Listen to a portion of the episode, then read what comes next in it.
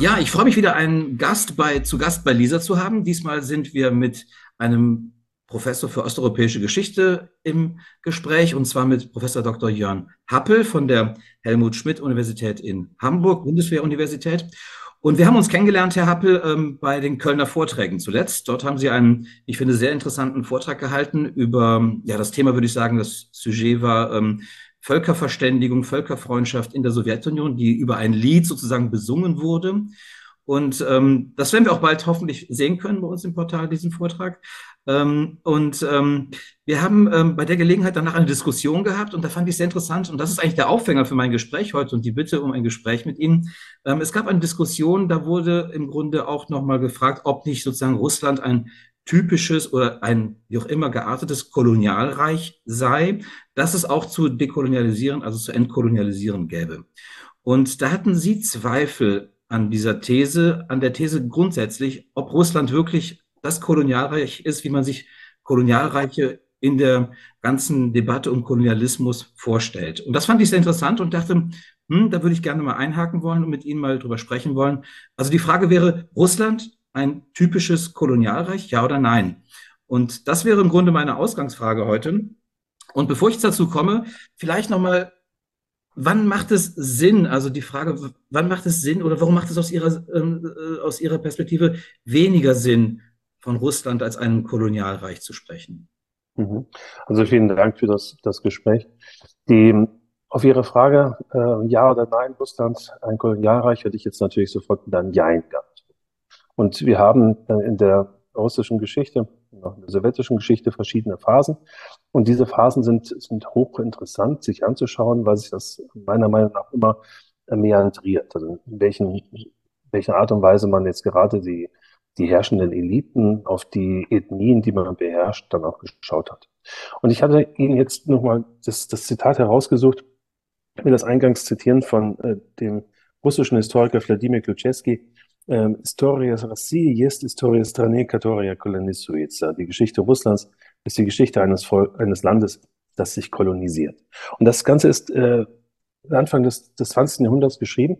Und da spielt Kluczewski mit, mit diesem Verb kolonisieren. Das ist hier reflexiv gemeint, sich kolonisieren. Und man weiß gar nicht so richtig, wer kolonisiert hier eigentlich was. Und das Russische gibt uns darüber auch keine klaren Auskunft. Also wir haben zwei Begriffe, die, die nebeneinander bestehen. Kolonisatia, also Kolonisierung, und Periselen, Übersiedlung.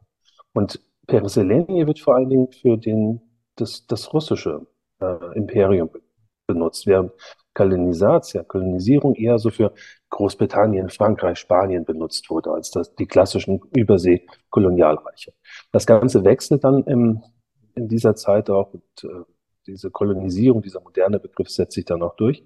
Aber es ist, ähm, das zeigt diese Schwierigkeiten. Das, deswegen mein Jein, mein deutliches Jein, dass man so leicht dieses, dieses Russland nicht in die, die Kolonialismus-Schablone einfügen kann.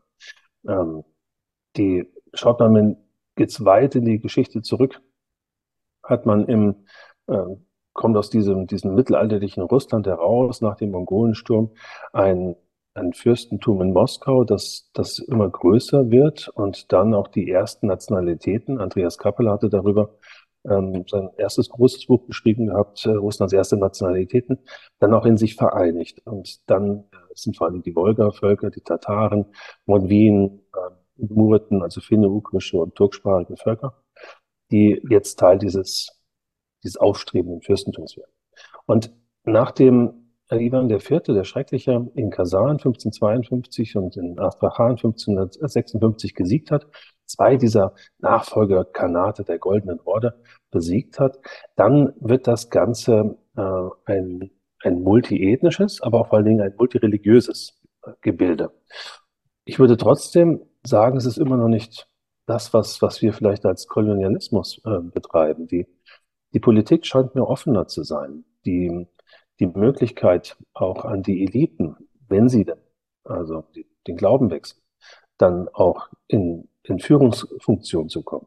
Das Ganze mit dem Glauben, also das, das ist möglich. Das Ganze mit dem Glauben wechseln ist auch nicht so einfach, denn auch hier gibt es verschiedenste Phasen der, des Drucks auf die, äh, die auf die Konversion und gleichzeitig auch dieses, eine Laissez-faire-Politik. Und das lässt sich auch an verschiedenen Epochen gar nicht so leicht festmachen. Die, und so springt man dann plötzlich aus dem 16. Jahrhundert von Ivan ins 18. Jahrhundert zu Katharina der Großen, die dann ähm, eigentlich recht pragmatisch den, noch keine Religionsfreiheit garantiert, aber recht pragmatisch zumindest den, den Andersgläubigen, hier vor allen Dingen den turksprachigen und den muslimischen Angehörigen ihres Reiches, also hier den Tataren in erster Linie, dann auch die Möglichkeit gibt, ihren Glauben auszuleben, also wieder Moscheen zu bauen, etc., weil man sie braucht zur Herrschaftssicherung. Oder äh, schaut man in das Baltikum, das nach dem großen nordischen Krieg Teil des äh, russischen äh, Staates wird, dieses aufstrebenden Imperiums unter Peter dem, dem Ersten und den, den folgenden Kaiserinnen. Dann ähm, diese Balten, ähm, vor allen Dingen die Balten Deutschen, Deutschbalten erhalten dann die Möglichkeit, im neuen russischen Staat eine, eine Elite zu stellen. Und die Deutschbalten stellen diese Elite im Militär und in, und in der Politik, also große äh, Feldherren, große äh, Welteroberer oder auch große Politiker sind Deutschbalten, die hier dann diese Funktion kommen. Man könnte jetzt sagen, sind die Deutschbalten selbst Kolonisatoren? Im Baltikum. Und auch da ist ja was dran. Also das, ähm, das scheint mir hier einfach zu, zu, zu schwer, schwierig gelagert und man muss immer sehr genau schauen, ähm, in welche Richtung man, man hier gehen möchte. Oder mhm. noch ein letztes Beispiel dazu. Ähm, in Polen, Polen wird von diesen drei gierigen Mächten, Preußen, Österreich und, und Russland im 18. Jahrhundert zerschlagen. Eine, Edwin Burke hat das als damals 1772 als sehr, äh, ein, ein, ein ge, ge, gewaltiges Verbrechen bezeichnet, nicht großes Menschheitsverbrechen. Die Zerschlagung Polens ist ja wirklich ähm, unfassbar, 1772, 93 und 95. Und trotz dieser ganzen Unterdrückungsmaßnahmen, die das, das zaristische System auch den ihrem polnischen Teil dann aufbürdet, ist es Polen ja möglich, in, in größere Staatsämter zu kommen. Und so ist selbst beim Januaraufstand 1863, 64 ein letzter verzweifelter Versuch der Polen, die Herrschaft des, des Kaisers, des russischen Kaisers abzuschütteln, äh, ist ein, ein, polnischer Gouverneur in Warschau am Sagen, am Regieren. Also das sind, sind Dinge, die, die sich hier dann deutlich verschieben, wenn man auf diese Eliten schaut. Nicht? Das ist das eine. Die mhm. Regionen, darüber sollten wir auch nochmal reden, die Regionen sind nochmal äh, anders gelagert, im Westen ja. wie im Osten.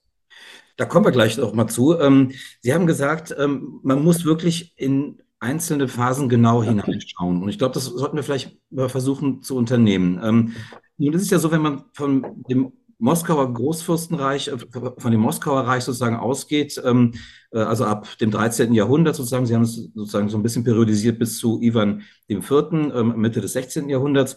Das ist so die Phase des Moskauer Großfürstentums. Und das expandiert ja enorm. Ähm, das, äh, vor allem nach Osten zunächst, verleibt sich eine Reihe von Territorien und dann der entsprechenden Bevölkerung sozusagen ein. Wäre das nicht eine typische koloniale Expansion? Oder wo sehen Sie da vielleicht Unterschiede zu dem, was man vielleicht als Kolonialismus bezeichnen würde? Also ich denke bei Kolonialismus vor allem an Besiedlung beispielsweise, an, an wirtschaftlicher Ausbeutung, ähm, an ähm, äh, ja, vielleicht sogar eher sozusagen ökonomische Aspekte, die wichtiger sind als vielleicht die politischen ähm, Aspekte einer direkten Herrschaft. Oder wie ist das genau? Wie würden Sie das ähm, versuchen zu charakterisieren? Mhm. Also wir haben diese beiden Siege über Kasan und Astrachan, die das Ganze nochmal anders machen. Also in einem, das Irans Reich zu einem sehr, sehr starken und auch wirtschaftlich bedeutenden Bereich machen, weil nämlich damit die Wolga in den russischen Besitz kommt. Und auch das Kaspische Meer natürlich dann erreichbar ist und sehr schnell als Mare Nostrum bezeichnet wird, als das ist jetzt unser Meer. Und ähm, das ist das eine ähm, daran. Das zweite, und das, da zielt Ihre Frage dann eher ab, glaube ich, ist die dass man plötzlich im Osten so viel Land hat, nämlich Sibirien, das man gar nicht kennt, und gleichzeitig dort das ähm, Kanat Sibir, also das, das dritte der vier äh, Nachfolgekanate der, der, der Goldenen Horde, ähm, so schwach ist, dass es relativ schnell auch besiegt werden kann. Und es sind aber hier nicht, es ist hier erstmal nicht der Staat, der vorangeht, sondern es sind Kaufmannsfamilien. Wir alle kennen aus, dem, aus den Kochbüchern die Familie Stroganov, nicht? Und die, und es sind die Familie Stroganov, die hier in anderen Familien auch, aber vor allem die Stroganows dann den, den Pelz aus Sibirien ausbeuten möchte, um das im Westen dann zu verkaufen. Klaus Heller hat mal so schön formuliert, der Zobel hat nicht nur die Eroberung Sibiriens angeregt, sondern ihn auch, diese auch finanziert. Also das finde ich ein sehr schönes Bonmot, weil man nämlich diesem Zobel nachjagte. Und äh, kaum war der dann äh, einer Region Sibiriens ausgerottet, dann ging es in die nächste Region im Osten. Und so sind es dann diese russischen Händler, Pramischleniki, also Trapper würde man vielleicht übersetzen, dem, aus dem Wildwest-Roman-Genre, sind es diese Pramischleniki, die nach Osten den Pelzen hinterherjagen und äh, diese dann auch äh, überall dann wieder äh, vernichten. Man nimmt hier keine Rücksicht auf, auf nachhaltige Zucht, würde man heute sagen. Und man nimmt aber auch keine Rücksicht auf die dortige Bevölkerung. Die müssen Pelztiere abliefern. Jesak heißt das dann, eine, eine Zwangsabgabe. Und dieser Jesak wird dann immer wieder erhöht. Und das sind dann Kosaken, ähm, die im Dienste äh, der Familien stehen, die auf eigene Rechnung arbeiten, äh, die für die, die Krone arbeiten. Gleichzeitig möchte man in Moskau, dass die besten Pelze den, an den Zaren gehen. Aber wer überwacht das Ganze? Also hier ist so viel in diesem, diesem offenen Raum möglich, ähm, wo es mir dann wieder schwerfällt zu sagen, das ist klassischer Kolonialismus, dass hier ein Staat voranschreitet. Also jetzt ganz schematisch gedacht, nicht? In dem etwa die Spanier oder die Portugiesen in Südamerika, die da voranschreiten mit ihren Konquistadoren und, ähm, und haben ein klares Ziel, nämlich die, die Religion ähm, zu verbreiten und das Gold auszubeuten, auf die Menschen keine Rücksicht nehmen und die die ohnehin an die ganzen europäischen Krankheiten äh, weggerafft werden. In, schaut man nach Sibirien, ist es ein entvölkertes Land, ein riesiges Gebiet mit aber paleo-sibirischen Völkern, die schon seit tausenden Jahren dort leben und die Kultur äh, abgeschottet für sich dann auch ähm, ausprägten. Jetzt kommen da diese Kosaken hin. Ähm, und man arbeitet anfangs zusammen, man zieht sich aber auch dann voneinander zurück. Es gibt Aufstände der Yukagiren im 17. Jahrhundert. Wir haben Bittschriften etwa der, dieser Yukagiren an den, an den Zaren ähm, 1600, äh, 1650er Jahre. Ähm, des, der Zar möge jetzt diese, diese Kosaken zurückhalten, denn sonst werden wir Yukagiren um ähm, das Leben unserer Kinder willen dann einen Aufstand wagen, wie wir es schon mal getan haben. Also aus diesen Quellen erfährt man das dann auch dann Aufstände da waren. Äh, was ich damit sagen will, ist, dass diese, diese Jagd nach Pelz eine, mir scheint es oft auch also recht spontane, ungezügelte und ähm, von, von gierigen Kaufmannsfamilien oder eben von diesen gierigen Trappern, diesen Tramischleniki vorangetrieben. Und der Staat so ein bisschen hinterherhechelt. Und von Mission will, will keiner reden. Also der, der, das Kreuz äh, geht nicht mit nach nach Osten. Das kommt dann nachher mit, mit äh, den ersten Siedlern, die dort auch angesiedelt werden. Aber auch äh, diese Ansiedlungen, also wer möchte im, im Nichts wohnen? Die, auch das ist etwas, was ähm, im Zuge vor allen Dingen dann früher, früher Verbannungen ähm, dann geschieht oder ähm, tatsächlich von, von Familien, Kaufmannsfamilien, die sich dann niederlassen am Irrtisch oder an der Lehnarm, dann ihre äh, ersten Siedlungen bilden, meist rund um die, die Kosakensiedlungen herum. Dann entstehen da kleinere Städte, aus denen dann aber auch dann natürlich Metropolen werden. Denken Sie an Irkutsk oder Jakutsk oder Djumet, äh, Tomsk, das sind alles Dinge, die dann auch dort entstehen. Also es gibt dieses koloniale Muster, ja, äh, Fortschreiten nach Osten und Ausbeuten vor allen Dingen der Pelztiere, ähm, Vernachlässigen der einheimischen Bevölkerung das alles gegeben, aber auch hier wieder, das, wenn Sie dann ins Kleine hineinschauen, ähm, dann zerfällt das meiner Meinung nach. Und Sie haben dieses, diesen, Sie haben dort eher etwas, dass man ähm, ein, ein imperiales Ausgreifen, das so an der Peripherie so ein bisschen äh, ausfranst, das dann da äh, nach Osten sich, sich an, bis an den, den Pazifik franzt, um das jetzt mal in diesem, diesem groben Verb zu, zu bleiben. Und ähm, auch hier ist etwas, was natürlich äh, Schulbücher recht einfach machen. Also die, man hat jetzt plötzlich ab den 1580er Jahren Sibirien erobert und plötzlich ist ganz Sibirien in derselben Farbe wie Moskau. Aber ähm, zwar ist innerhalb von 50 Jahren Sibirien durchschritten, 1648 stehen äh, Kosaken am Pazifik. Dieser südlichen Route Und man ist weder nach Norden oder nach, nach, Sü nach Süden ähm, äh, vorgestoßen, also diese Süden Sibiriens und diese Ost-West-West-Ost-Richtung. Aber man ist nicht irgendwie in die, in die Tiefe gegangen, sondern wenn dann den Flüssen, ähm, die in Sibirien in alle Richtungen Nordmeer streben, dann den Flüssen runtergefahren und äh, links und rechts der Flüsse dann diese, die Pelze dann zu erbeuten. Und ähm, dieses ganze Durchschreiten ist etwas, was, was ewig dauert, was im 19. Jahrhundert noch nicht passiert ist, was dann vielleicht erst in der Sowjetunion äh, gelungen ist durch diese ganzen Straflagersysteme, die dann in Sibirien angesiedelt werden. Mhm. Für die einheimische Bevölkerung, das noch einen kurzen Satz dazu zu sagen, ist es natürlich, also die wenigen, die dort leben, ist dieser, dieser Einbruch äh, fundamental. Die auch hier wieder nicht nur die Forderung nach Jasak und äh, Schießpulver und Alkohol, sondern es sind vor allen Dingen die Krankheiten, die dann ähm, die Leute wegraffen. Und ähm, das, was in Quellen leider zum hässlichen Ausdruck wie Frauenmangel ähm, begründet wird, also ein widerlicher Ausdruck, ähm, dahinter steckt dann natürlich die massenweise Vergewaltigung von Frauen durch die äh, Eroberer. Das sind natürlich Muster, die man aus kolonialen Fällen kennt, aber auch aus ganz normalen Kriegen leider kennt. Ja. Ähm, wenn man Andreas Kappeler, den Sie schon erwähnt haben, so ein bisschen folgt, da gibt es ja ein, ähm, so zwei interessante, ähm, ja, ich weiß nicht, wie man das äh, genau bezeichnet, so, so, so begriffliche, ähm, ähm, äh, ja, oder wirklich Begriffe kann man wahrscheinlich sagen. Ähm, da würde ich mich interessieren, kommen die aus der russischen Perzeption oder sind das allgemeine Begriffe? Und zwar sagt er einmal das Sammeln der Länder der Rus und das Sammeln der Länder der goldenen Horde. Ähm, mhm. Das klingt so, als wenn da praktisch irgendwo irgendwas herumliegt. Man muss eigentlich nur wie so Jäger und Sammler, muss man es eigentlich nur jagen oder einsammeln. Und dann hat man es praktisch zu seinem eigenen gemacht. Ähm, ähm, ist das sozusagen eine Art, ähm, ja, so politischer Euphemismus oder auch historischer, historisch, geschichtspolitischer ähm, Euphemismus, das so zu bezeichnen? Oder was meint Andreas Kappeler und was meint die osteuropäische Geschichte sozusagen, wenn sie von diesen Begriffen hört, das Sammeln der Rußländer, das Sammeln der Länder der goldenen Horde, die einfach irgendwie da irgendwie anscheinend irgendwie rumliegen und dann muss man sie nur noch ansammeln? Also es sind ähm, auch heute würde man das vielleicht als politische Programme bezeichnen. Tatsächlich äh, ist es ist gegeben, also die, als sich dann Moskau etabliert, ähm, sammelt Moskau die Länder der Rus ein. Das ähm, aber ich finde es schön, wie Sie beschrieben haben, die liegen so rum und da gehe ich jetzt hin und, und lege sie in mein Körbchen zurück. Etwas, was ja leider in den heutigen Tagen sehr aktuell ist. Nicht? Also diese Sammeln der Länder der Rus. Ne? Das ist ja etwas, was Wladimir Putin vielleicht sogar unterschreiben wird.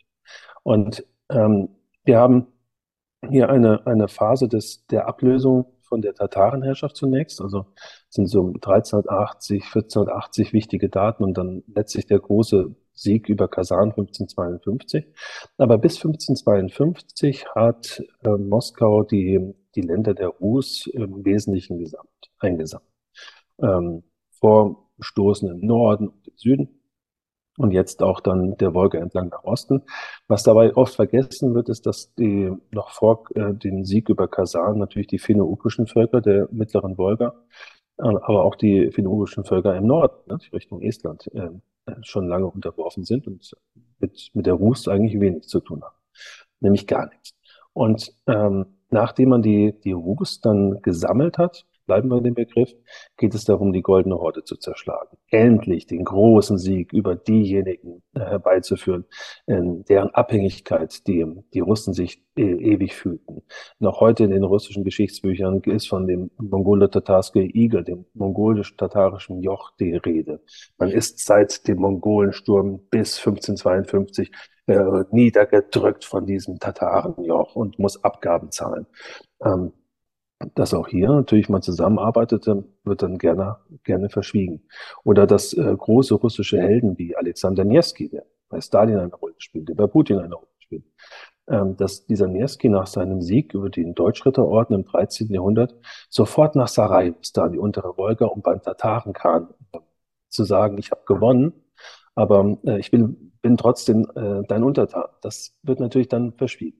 Aber das sind dann Muster, die aber trotzdem unter dieses Tataren fallen. Also man hat die Länder der Rus gesammelt und jetzt geht es darum, die Länder der Goldenen Horde äh, zu, zu sammeln. Das sind dann die, die Goldene Horde hat vier Nachfolgekanate, das Kasan, Astrachan, Sibir und das Krimkanat. Und äh, das mächtigste Kanat äh, ist das Kasan-Kanat und die ähm, nachdem Kasan gefallen ist, äh, fallen die anderen auf. 1556 eben Astrachan, ab 1581 Sevilla. Aber erst äh, das Krimkanat äh, erst im 18. Jahrhundert unter Katharina der Große. Und dann ist diese Sammlung abgeschlossen.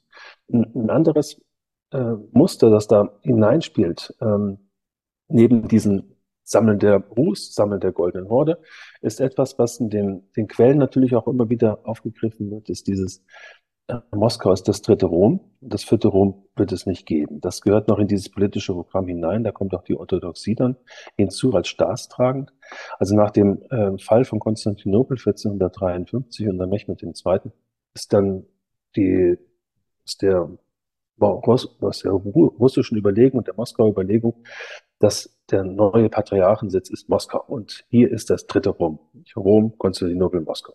Und äh, dieses ja, weltpolitische, möchte ich fast sagen, ähm, weltpolitische Ansinnen dann zu behaupten, ein viertes Rom wird es nicht geben, also den Ewigkeitsanspruch von Moskau als, als Hüterin des, äh, des rechten Glaubens, der Orthodoxie, das ist dann ein, ein weiteres Element, das ich hinzufügen würde in dieses ähm, imperiale Aufstreben, also dieses Sammeln der Ruß, Sammeln der goldenen Horde und letztlich zu sagen, wir sind die Schutzmacht der Orthodoxie. Und alle orthodoxen Christen äh, müssen sich äh, auf, auf Moskau besinnen. Das ist etwas, was in diese, diese Reihe mit hineingehört. Mhm. Sehr interessant fand ich Ihr Beispiel, das Sie gerade gebracht haben, ähm, ähm, dass man sich praktisch gegenüber der goldenen Horde als eher unterlegen empfunden hat, ähm, wenn ich das jetzt richtig verstanden habe, zumindest in der Perzeption der damaligen Zeit und auch wie die Geschichts- oder wie Historiker später auch ähm, über die Zeit berichten. Also da war etwas, was eigentlich ähm, einem selbst überlegen war und man musste vielleicht dort selbst sich erstmal den Respekt erstmal einholen und so weiter. Das klingt ja nicht so, wie man ähm, grundsätzlich Kolonialreiche begreift. Da hat man ja eigentlich eher das andere Gefälle, sozusagen die Kolonialreiche, die Kolonisierenden fühlen sich immer gegenüber den anderen grundsätzlich in allem überlegen, sei es po äh, politisch, kulturell, militärisch sowieso. Ähm, religiös und so weiter und so fort. Ähm, wie sieht das eigentlich in dieser riesigen Landfläche aus, die heute Russland ausmacht? Ähm, ähm, fühlt, das würde ja im Grunde so ein bisschen gegen diesen Kolonialismus, ähm, gegen dieses Kolonialismusparadigma sprechen, dass man sich nicht grundsätzlich als Ethnie möglicherweise oder als politisches Herrschaftsgebild gegenüber den anderen überlegen fühlte, sondern möglicherweise sogar eher nachrangig, wie Sie es gerade beschrieben haben, gegenüber der goldenen Horde unter anderem. Mhm. Ähm, also dieses typische Gefälle von, ähm, äh, ähm, dieses kulturelle, politische und wie auch immer Gefälle, das scheint es ja da nicht so grundsätzlich und durchziehend gegeben zu haben, oder? Ähm, auch hier ein Ja. Also die Überlegenheits, äh, das Überlegenheitsgefühl kommt, äh, gehe auch gleich darauf ein, aber es kommt, kommt später. Also wir haben ähm, in diesem 14. und 15. Jahrhundert und dann im 16. Jahrhundert kippt das, dann wie gesagt, dann das berühmte 1552, dann, dann ist tatsächlich Moskau äh, Siegerin über, über Kasan. Und das übrigens, äh, wenn Sie in Moskau sind, das meist fotografierteste Gebäude der Russlands und, und der Sowjetunion. Das ist die, die Kathedrale auf dem, äh, Basilis-Kathedrale auf dem Roten Platz, diese, diesen ganzen bunten Kuppeln und so weiter. Die ist, wurde gebaut nach dem Sieg über Kasan. In Erinnerung an den Sieg über Kasan. Und gleichzeitig findet man in den, in dem brennenden Kasan äh, plötzlich, es ist eine, ähm, eine, eine fantastische Geschichte. Ein, ein, Mädchen träumt davon, dass in den, in den Ruinen dieser brennenden Stadt ähm, eine heilsmächtige Ikone sei. Und keiner glaubt ihr, sie geht dann aber dorthin, ich glaube mit ihrer Mutter äh, zusammen und dann finden, finden sie tatsächlich diese Ikone. Das ist die Kasanskaya. Das ist die wichtigste Ikone der, der Orthodoxie und für diese Kasanskaya wird dann auch später am, am äh, Roten Platz eine, eine Kirche gebaut. Also die wichtigste Ikone, verbunden mit, mit Kasan. Äh, die Kasanskaya wird, ähm, wird auch zur Ikone der Romanovs. Bei jedem Feldzug ist sie dabei. Ähm, ein, die Spuren verlieren sich dann nach der Revolution, aber eine, eine wundermächtige Kopie taucht auf, an der angeblich sogar noch ähm, die sowjetischen Feldherren gebetet haben sollen. Nachher findet sich diese Kopie übrigens, das wäre noch eine andere Geschichte, aber ich muss das noch kurz einfügen, findet sich diese Kopie in den Privatgemächern des katholischen Papstes in Rom und Johannes Paul II., der nämlich damit nach Moskau will, um sie übergeben und die Einheit der Kirche will. Ähm, als das Moskau erfuhr, war ein tatarisch-deutsches äh, Fernsehteam jahrelang ähm, auf der Spur dieser Ikone, angeführt von dem Gießener Theologen ähm, Adolf Hampel. Ähm, als sie dann plötzlich das, das herausfanden, dass Johannes diese Ikone hat, ähm, und die, die Russen davon erfuhren, waren die natürlich außer sich und äh, gab es aus dem Kreml das, äh, das, das, das Wort Ikone da, Papa nicht. Also die Ikone darf kommen, aber der Papst nicht. Also die Ikone kommt dann zurück. Aber ähm, was ich damit sagen wollte bei dieser, dieser Geschichte, es gibt dieses äh, mit Kasan, gerade in der Moskauer Innenstadt, in der sowjetischen und der russischen Hauptstadt damals, in der russischen Hauptstadt heute, zwei Kirchen am zentralen Ort, die direkt mit dem Sieg über Kasan verbunden sind. Und hier sieht man natürlich, dass das ein Überlegenheitsgefühl auch ausgelöst hat. Aber bis dorthin haben die Tataren immer wieder auch die, also bis zu diesem Sieg im 16. Jahrhundert, ähm, immer wieder auch in die Moskauer Geschicke eingegriffen. Ähm, es ist dann Ivan, der, der schreckliche Ivan IV., der den, den Feldzug gegen die Tataren von Kasan als Kreuzzug inszeniert. Und wir haben den ähm, wichtigste Quelle dazu ist der Kasaner Chronist, ähm, zeitgenössische Quelle und dort ist es der Ivan lässt die Wolke auspeitschen und so weiter, rituell. Und dann geht es Richtung in die Stadt und es ist dann endlich äh, wie der Einzug der Kreuzritter in Jerusalem beschrieben. Übrigens keine Rücksicht nehmend auf die Ungläubigen, nicht? Die sind, die sind des Todes dann und werden wieder. Also ähm, auch die letzte Fürstin Suyembike wird dann entführt, etc. Es ist ähm, schreckliche Geschichten dieser, dieser Krieg. Ähm, aber danach bildet sich eben ein deutliches Überlegenheitsgefühl natürlich aus, das Sie sehen können an diesen Prunkbauten in Moskau. Und auch im Kasaner Gremel wird eine wirklich wunderschöne äh, Kirche gebaut in Sichtachse zur, zur Moschee, die dann geschliffen wird.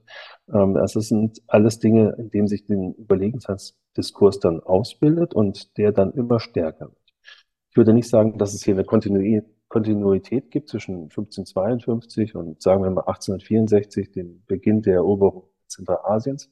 Das wäre mir jetzt zum, zu einfach. Aber ähm, man hat dann eine, eine deutliche Überlegenheit technisch ähm, von den Waffen, von der, ähm, dem, dem kulturellen Anspruch über alle diese Völker, die man jetzt unterwerfen wird sei es in Sibirien, sei es im Kaukasus, sei es in Zentralasien ab der Mitte des 19. Jahrhunderts. Mhm. Und gerade Zentralasien ist dann das Beispiel, in dem am meisten Kolonial Kolonialismus irgendwie zu spüren wäre. Ähm, hier tritt das russische Militär und die russische äh, Elite damit an, ab 1864 den Zentralasiaten eine Mission civilisatrice äh, beizubringen. Und, ähm, Gortschakow, der äh, Minister, begründet den, den Schritt nach, ähm, nach Zentralasien damit vor der, vor der Welt und äh, vor, vor der, der russischen Elite, dass es die, ähm, der Kampf aller Kolonialmächte sei, nicht der Briten und der Franzosen und so weiter. Man muss sich gegen diese asiatische Gewalt äh, wehren, man muss sich gegen die Nomaden wehren, die äh, immer wieder Einfälle machen, man muss sie sesshaft machen und dann die weiter, weiter kämpfen. Und es wird hier so eine russische Frontier, äh, Geschichte sogar aufgemacht.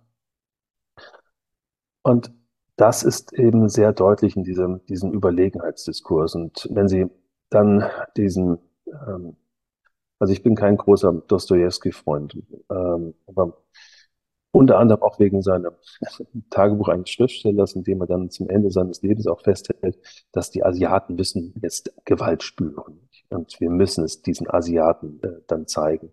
Und möge der Sieg über die, die Asiaten in Göktepe, das ist eine Turkmenensiedlung gewesen, die ein russischer General niedergemetzelt hatte. Ähm, meisten Zivilisten und Kinder, also Kinder und Frauen im Alter. Ähm, und dieser Sieg äh, über die, diese Asiaten in Göktepe solle ausstrahlen nach, äh, zum Kalifen und aber auch zur Königin von, von England. Nicht? Also dies, das ist so der Anspruch von, von ähm, Dostoevsky, was bedeutet Asien für uns, heißt es dann bei ihm. Stutterkoitland aus Asien. Das ist ein berühmter, berühmtes Zitat bei ihm. Naja, also die Frage war nach diesem Überlegenheitsdiskurs von dem Anfang bis, bis zum, zum Ende. Ähm, das noch kurz zusammenzufassen, was ich damit sagen wollte. Es gibt diesen, diesen Sieg über die, die Turkvölker in der mittleren Wolga, das Ganze wird architektonisch dann in, in Moskau, in der Hauptstadt, dann auch äh, zum Ausdruck gebracht. Und dann gibt es dieses Voranschreiten äh, wir hatten darüber gesprochen, nicht Sammeln der Länder der, der Goldenen Horde und letztlich dieses, ähm, dieses Bewusstsein, wir sind eine europäische Macht des 18. und des 19. Jahrhunderts und wir handeln wie alle Europäer, nämlich mit einer, mit einem, dem, dem Druck, unsere Kultur ähm, weiter zu, weiterzugeben, diese Mission Civilisatrice. Mhm. Ja, sehr schön, dass Sie die Brücke sozusagen jetzt nach Europa nochmal geschlagen haben, denn da würde ich nochmal anschließen wollen an diesen Überlegenheitsdiskurs. Ähm, ich finde, Sie haben das eigentlich sehr ähm, klar gerade ähm, gemacht, wie sich dann das gewandelt hat, dann eben nach dem Sieg über die Goldene Horde, ähm, sozusagen, dass man dann dieses Überlegenheitsgefühl hatte. Gegenüber dem Osten würde ich jetzt versuchen, mal einzuschränken, gegenüber dem Süden. Wie sah es denn gegenüber dem Westen aus? Denn da mhm. würde ich sagen, hat sich das Unterlegenheitsgefühl oder zumindest eine ja, gewissen Rückständigkeit, man kennt diese ähm, diese Diskurse auch in Russland eher, ähm, ähm, bezieht man sich auf sich selbst zurück oder verwestlicht man sich und so weiter. Das sind ja ganz alte ähm, Dichotomien, die es da in, in, in Russland gibt.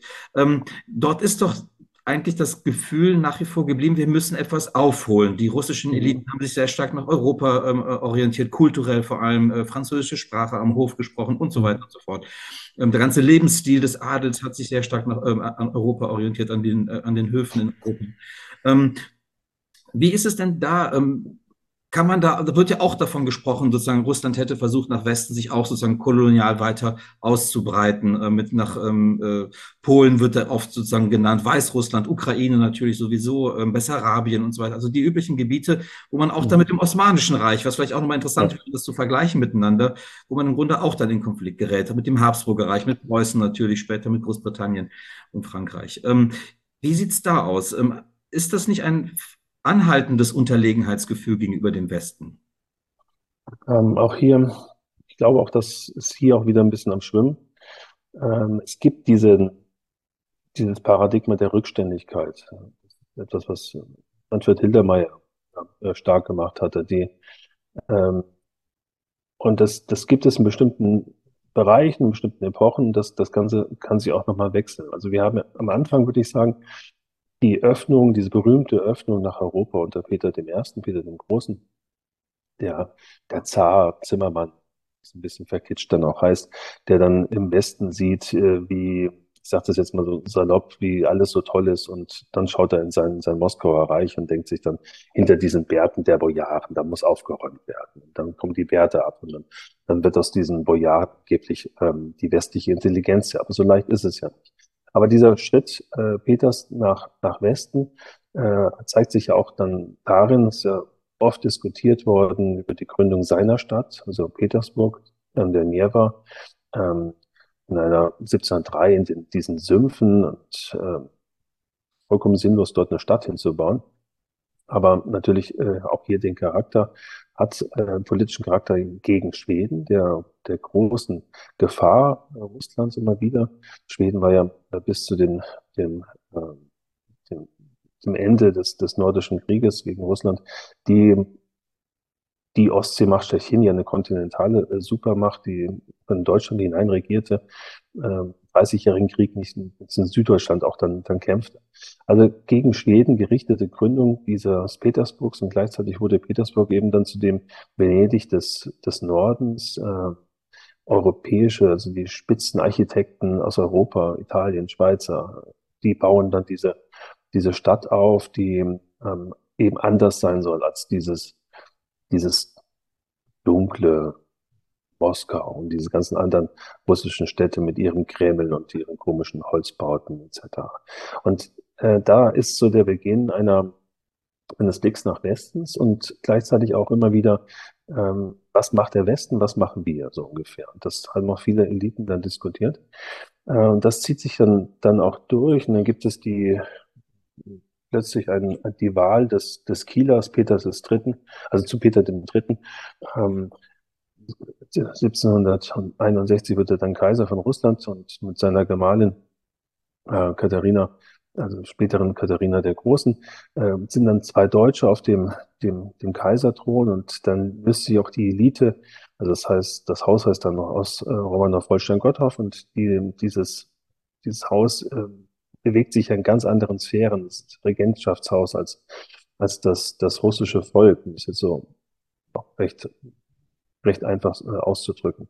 Und ähm, mir scheint, dass diese Elite des russischen Imperiums, des werdenden Imperiums, ähm, eigentlich austauschbar ist. Ob sie jetzt in Nizza flanieren, in London, Berlin oder eben in Petersburg. Die bewegen sich mit ihren Sprachen, die identisch sind, dann äh, einfach durch, durch die Gegend. Ähm, aber das trifft ja auf die, nur auf wenige wirklich zu. Aber die Europäisierung hält ja dann, dann Einzug. Also wenn ich jetzt von Europäisierung spreche, also das, was man aus dem, aus der Aufklärung dann übernommen hat, ist ja gerade Katharina ein großes äh, Beispiel dafür, dass sie dann äh, ja mit den wichtigsten Zeitgenössen der Welt ja in, in politische, philosophische Diskurse tritt, also eine aufgeklärte Herrscherin, ähm, dann auch, auch erscheint. Und dann dieses, dieses, dieses Moskauer Reich tatsächlich äh, weiß zu öffnen für diese europäische Kultur. Ähm, Im 19. frühen 1900 kommt dann ähm, etwas noch hinzu, dass man äh, Universitäten plötzlich gründet. 1804 werden die ersten Universitäten gegründet. In Kasan natürlich, nicht in Dorpat, also in Tatort äh, zum Beispiel. Die äh, Moskau natürlich darf man nicht vergessen. Und die, ähm, die aber auch hier keine einheimischen Wissenschaftler am Anfang haben. Die müssen alle aus dem Westen eingekauft werden, weil man immer noch sich europäisieren will und weit davon entfernt ist, in irgendwelchen europäischen Kategorien als zivilisiert zu gelten. Und dann kommt die napoleonische Bedrohung und Napoleon, der dann ähm, Baradino siegt, an der Beresina verliert und die äh, Russen bis nach Paris führt. Und dann kehren diese Russen zurück und die gebildete Schicht hat den, den Westen erlebt, also in Anführungszeichen gesprochen. Man sieht dann aber auch, in welchem System sie dann leben im, im Osten. Und äh, berühmt ist der Dekabristenaufstand 1825 in den kurzen Interregnum zwischen dem Tod Alexanders I. und der Ernennung Nikolaus I. dann zum Kaiser, den Aufstand der, ähm, der führenden ähm, Adeligen und der, der führenden Jungschicht an Stabsoffizieren, Tausende, Zehntausende, die hier den Aufstand wagen, der dilettantisch geplant war und dann, dann recht schnell niedergeschlagen ist.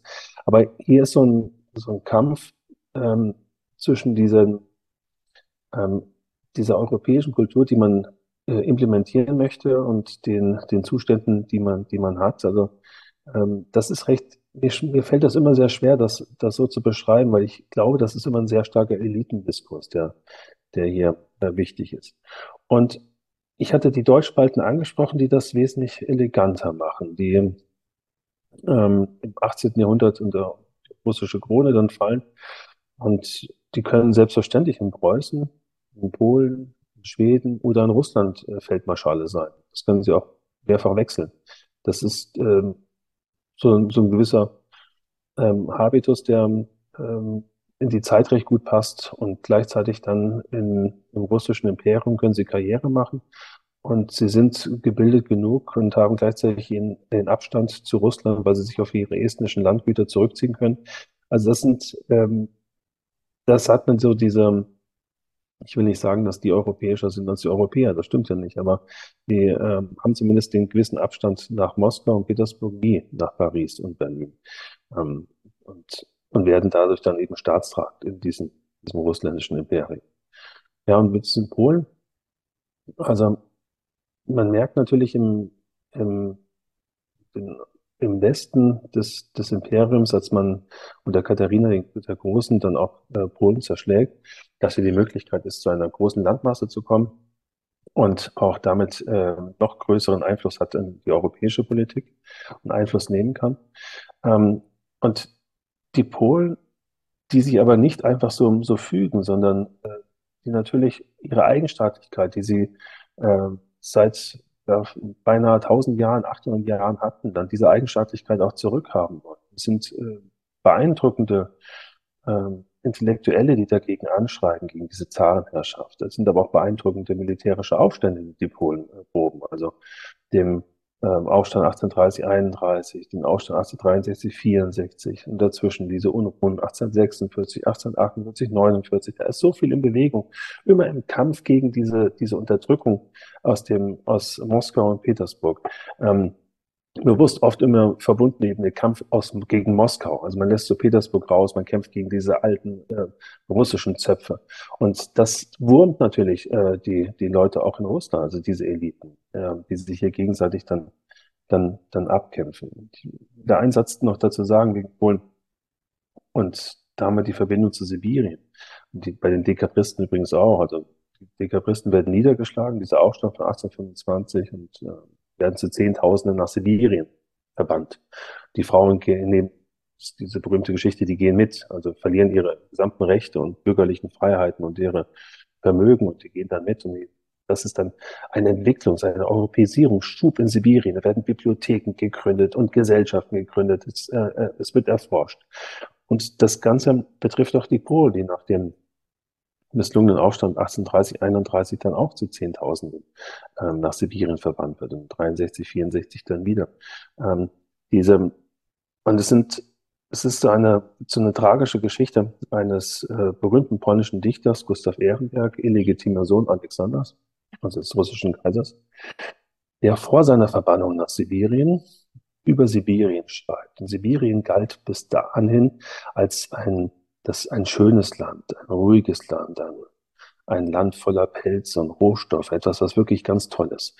Ähm, aber das wechselt am Anfang des 19. Jahrhunderts und dann Ehrenberg, der ein, ein, ein beeindruckendes Gedicht schreibt.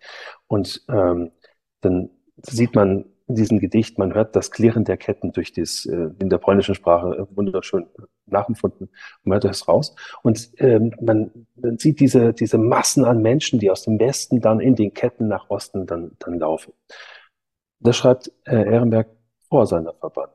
Er wird dann nachverbannt und geht dann selbst mit den Ketten, die er in seinem Gedicht heranbeschworen, heraufbeschworen hat, dann aus Polen bis nach Sibirien und verstummt dann dort. Also das sind ähm, Dinge, Sie hatten gefragt ihr nach der Unterlegenheits- und Überlegenheitsdiskurs, aber ähm, in meiner Antwort sehen Sie, dass ich, dass ich der Meinung bin, das sind äh, vor allem diesen Eliten-Diskurs ähm, und dass das zu verschiedenen Zeiten auch verschiedene äh, Punkte bespielt. Mhm. Das erinnert so ein bisschen, was Sie eingangs gesagt haben, diese, diese, diese Dialektik sozusagen zwischen selbstkolonisieren und kolonialisiert werden. Also das, da hatten Sie diese, diese zwei russischen Begriffe auch genannt. Ähm, und auch ähm, so ein bisschen ähm, die Waage sucht sozusagen dazwischen oder die, die Mitte sozusagen ähm, da sucht. Was ich noch interessant finde, ist nochmal ein anderer Punkt. Wenn man von Kolonialisieren spricht, ähm, dann hat man ja in der Regel sozusagen diese Überseekolonialisierung mhm. im Blick. Also das heißt, da ist eine Kolonialmacht in der Regel in Europa und ähm, sie entdeckt, wie es damals genannt wurde. Ähm, also sie entdeckt dann irgendwelche, äh, also angeblich irgendwelche Völker, die man vorher nicht kannte. Ähm, mhm. Nun ähm, ist das ähm, aufgrund der Distanz und aufgrund sozusagen der, der, der, der, überseeischen Distanz sozusagen, ist das äh, irgendwie nachvollziehbar, dass man das Gefühl hatte, man hätte etwas ganz Neues entdeckt, was es nicht gab. Wie sah das in der riesigen Landfläche, in der riesigen eurasischen Landfläche aus? Ähm, mhm. ähm, das ist eben keine Überseekolonisation, sondern sozusagen eine Expansion in das Land hinein, in den Raum hinein, würde man sagen. Ähm, könnte man das vergleichen? Also könnte man A davon sprechen, dass die dass, die, dass Moskau sozusagen die russische Zentralgewalt nach und nach sozusagen Nachbarn erobert. Ähm, ähm, ist das vergleichbar mit so einem ähm, ähnlichen ähm, inneren Kolonisation, die man beispielsweise in Frankreich hatte oder auch, in, oder auch in, im, im Vereinigten Königreich? Dort hat man ja im Grunde, muss man sich ja auch klar sein, ähm, dort gab es ja auch eine Reihe von unterschiedlichen Völkern, von unterschiedlichen Herrschaften, von unterschiedlichen ähm, Legitimitäten, Loyalitäten und so weiter und so fort, die ja auch nach und nach ja mit viel Gewalt sozusagen zu einem Einheitsreich dann ähm, sozusagen mhm. amalgamiert wurden. Ähm, das kann man gerade in der französischen Geschichte wunderbar von der Ile-de-France ausgehend halt ähm, nachvollziehen. Ähm, ist das so ein ähnlicher Prozess? Könnte man das für Russland so geltend machen? Das ist so eine Form der inneren Expansion, der inneren des Raumeroberns, ähm, wie man das vielleicht im Westen von den späteren Nationalstaaten, die wir haben, ähm, vergleichen kann? Oder hat das doch mehr was mit Kolonialismus zu tun, auch wenn hier kein Meer dazwischen ist? Mhm. Ähm, Sie sprechen was ganz Wichtiges an, also dieses Landimperium. Russland ist dieses Landimperium. Ich will aber vorher noch sagen, ich komme gleich auf dieses Land zurück. Es gibt natürlich den Versuch auch über dem Meer äh, erfolgreich zu sein und eine Kolonie zu gründen. Also russische Amerika zum Beispiel, Alaska und Nordkalifornien, das im Zuge des 19. Jahrhunderts dann für die Russen entdeckt wird. Übrigens sind hier äh, auch hier wieder Deutschbalten unterwegs, nicht? Äh, Krusenstern, äh, Kotzebue und die also, Kotzebue ist ein, ein, großen ähm, Entdecker, nicht, der, der damaligen Zeit. Ich finde aus seinem Bericht ist äh, wirklich ganz toll, weil er, er daran auch zeigt, dass ähm, er trifft etwa auf die, die Spanier Südkalifornien und ist ganz entsetzt, was die mit den, der einheimischen Bevölkerung, mit den sogenannten Indianern äh, tun, dies, dieses Abrichten und Missionieren. Und die wissen gar nicht, welchen, was sie da nachsagen, sondern sie tun nur so, diese Indianer im Bericht von Kotzebue, der sich darüber mokiert und dann auch damit auch zum Ausdruck bringt, dass, dass wir Russen das äh, besser machen. Also das sind ja der Selbstwahrnehmung damals. Also es gibt dieses überseeische, äh, diesen überseeischen Versuch, über den Meer heraus nach Alaska und Nordamerika äh, auszugreifen. Ähm, aber das Ganze wird dann unter Alexander II. auch gestoppt. 1867 wird das Ganze verkauft an die äh, nordamerikanischen Staaten. Also etwas, äh, was natürlich denn auch zeigt, äh, Russland konnte das gar nicht halten. Die konnten das gar nicht versorgen. Die hatten nicht diese Infrastruktur. Ähm, was will man denn von, von Kamtschatka aus denn äh, darüber bringen? Ähm, die Schiffe mussten aus Petersburg um die halbe Welt fahren, um dann irgendwie dort Handel zu treiben, etwas anzuliefern. Das funktioniert einfach nicht. Man gibt es dann auf, diese, diese Kolonie. Und verkauft es. Das ist etwas, was ähm, Vladimir Putin heute wahrscheinlich genauso ähm, schade findet, äh, wie Stalin etwa im, im 20. Jahrhundert, also die Aufgabe Alaskas, russischer Amerikas. Etwas, was, was Geschichtsbüchern leider auch nicht, nicht vorkommt, aber was wirklich hoch, höchst spannend ist, diese Geschichte. Ähm, also das Landimperium ist aber das Entscheidende. Man geht nach Osten, Süden, äh, Westen und natürlich auch nach Norden. Also Finnland ist auch dann Teil des, des Imperiums, nicht? Bis, bis zur Revolution 1917, 18. Also ähm, man, man schreitet bei den Nachbarn, wie Sie das nannten, dann voran und malt vor allen Dingen aber in Sibirien diesen riesigen menschenleeren Raum. Und den kann ich natürlich dann nach, äh, nach freiem ähm, Denken auch dann äh, besiedeln. Das sind so dieses, es bilden sich dann Regionalismen heraus, also Regionalverständnis als, als Sibirier, als Sibiriaken, wie gerade die, die ganzen Dekaristen, die verbannt worden sind, die da etwas aufbauen und in mehreren Generationen auch etwas aufbauen. Man konnte auch in Sibirien aus, den, aus der Verbannung herauswachsen, wenn man sich für das Imperium verdient gemacht hat. Also sibirische Gouverneur weggeschickt wurde, äh, konnte durch seine Leistungen dann durchaus auch wieder in die, in das, in die Hauptstadt zurückkommen. Also es gibt dieses, dieses Landimperium und es gibt etwas, ich vergleiche das, also das ist jetzt nicht mein Vergleich, das haben schon Generationen vor mir äh, so aufgegriffen, mit diesem Frontiergedanke aus, aus Nordamerika. Als Frederick Jackson Turner Ende des 19. Jahrhunderts dann sagt, äh, die Geschichte, die amerikanische Geschichte ist vorbei, wir sind am Ende angekommen der Frontier, wird das zeitgleich in Russland diskutiert von Historikern. Ähm, also dieses Voranschreiten der, der Kultur und der europäischen Segnungen, der russischen oder in anderen Fall der nordamerikanischen, durch ein menschenleeres, menschenleeren Raum bis an das, äh, bis das andere Meer. Ähm, da, äh, ich finde, da ist ein Vergleichsmoment gegeben, ähm, aber auch hier wieder etwas, was die Eliten vor allen Dingen diskutiert haben, die dann mit den mit nach Osten dann, dann sich voran, äh, voranzogen. Aber man wollte ja wirklich nicht in Sibirien sein. Man wollte am Hof sein. Und äh, der Adel war am 18. bis Peter III. im 1760er Jahren, 1761 noch an, an, den, an den Kaiser gebunden. Der wurde erst danach ja befreit, der Adel. Die Bauern wurden erst 1861 befreit und Alexander dem, dem, dem Zweiten auch hier dann äh, erst jetzt wirklich die Möglichkeit, äh, wegzuziehen und etwas, etwas ähm, neu aufzubauen oder verschickt zu werden. Und deswegen wird dieser Begriff, den ich eingangs erwähnt habe, dieses Periselenie, diese Umsiedlung, Übersiedlung so wichtig, die die Binnenmigration zeigt. Also von ähm, Bauernvölkern, Bauernvölkern, Bauernfamilien aus dem, dem Westen, aus diesen übervölkerten Gebieten der Ukraine, äh, Südrusslands, die dann in Sibirien und in Zentralasien eine neue Heimat suchen und auch fanden und dann dort auch dann sesshaft wurden, ähm, sich abschotteten von, ähm, von anderen ähm, einheimischen Völkern, aber auch von anderen slawischen Völkern. Also ukrainische Dörfer bestanden als ukrainische Dorf in Zentralasien und ein paar Kilometer weiter war das, ein paar Dutzend Kilometer weiter war das russische Dorf, nicht? das dann ähm, dort sich dann auch abgesondert hatte. Das sind alles Dinge, ähm, die diesem Landimperium etwas, also deutlich anders gelagert äh, ist als das, was wir aus dieser überseeischen Kolon Kolonisierung der, der Welt durch etwa die Briten etc. erlebt haben. Mhm. Und, und, ich würde auch dann, dann sagen, es ist etwas anderes, als die, die, die Nordamerikaner vorgemacht haben mit, mit ihrer Frontier. Aber diese, mir gefällt dennoch der Vergleich besser damit, als ähm, dass jetzt in diese, diese Schablone äh, mehr Kolonis Kolonisierung durch die Briten ähm, versus oder gleich Landkolonisierung durch die Russen zu, zu zeigen. Ich finde dieses langsame Voranschreiten ähm, Nordamerika nach Westen und im, im russischen Fall nach Osten, also im russischen Fall über Jahrhunderte voranschreiten, bin ich eher vergleichbar, weil das so ein, es ist offener, finde ich, und die, ähm, die Möglichkeit mit den einheimischen Völkern, den einheimischen Eliten auch zu kooperieren, ist, ist, ist, ist deutlich offener in diesem, diesem Konzept. Mhm.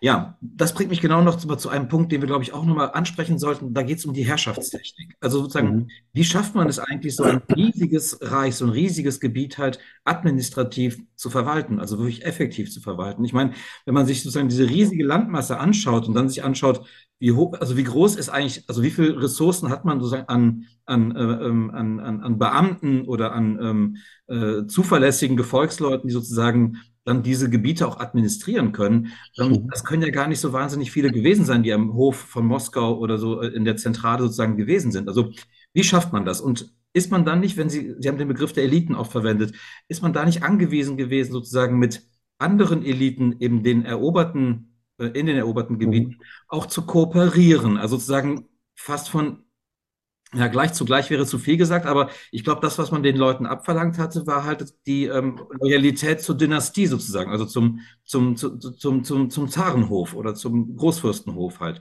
Aber mhm. ähm, ansonsten musste man die ja wahrscheinlich relativ äh, gleichrangig behandeln und, ähm, äh, und auch auf deren Treue dann setzen, dass sie sozusagen die Gebiete sozusagen verwalten im Sinne der Zentrale. Und ähm, das äh, was Herrschaftstechnik angeht, sieht ja im Kolonialismus häufig auch anders aus. Mhm. Da geht es wirklich um, um, um, rohe Unterwerfung sozusagen und, und, und pure ähm, militärische ähm, Gewalt und ähm, Übermacht, ähm, während sozusagen hier man doch angewiesen war, anders mit den eroberten Gebieten und den dortigen Eliten mhm. zu verfahren. Oder ist das, ist das falsch gedacht?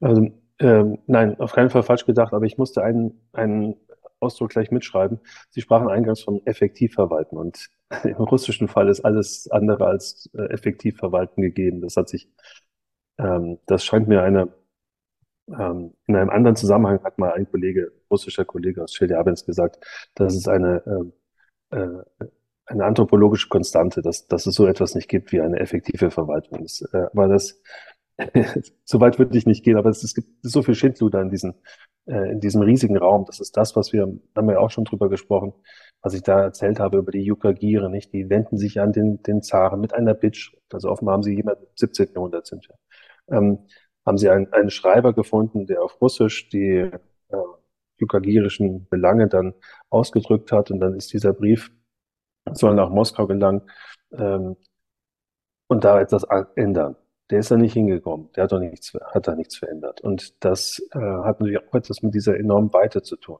Und es gibt in Russland diesen, diesen schönen Ausdruck, der Himmel ist hoch, der Zar ist weit. Also diese, weil man dann eben doch Regionalismen ausprägen kann und für sich in, vor Ort ähm, am besten weiß, was man tun sollte und was man nicht tun sollte oder wie man sich auch dort bereichern kann. Also dann dorthin strafversetzten oder freiwillig versetzte Eliten, die haben sich ja auch immer wieder dort, dort bereichert. Also eine effektive Verwaltung ist schwierig, auch angesichts dieser enormen Strecken. Stellen Sie sich vor, dass die, ähm, man ist durch Sibirien im, vor dem Bau der transsibirischen Eisenbahn genauso schnell oder langsam unterwegs wie Marco, zu Marco Polos Zeiten. Das ist, es dauert ewig, die, ähm, diesen Entfernungen. Und äh, auch ein Beispiel dafür, dass, dass man als Herrschaftselite wenig Interesse hatte an, an etwa diesem riesigen sibirischen Raum oder Zentralasien, zentralasiatischen Raum, da ist kein Romanov.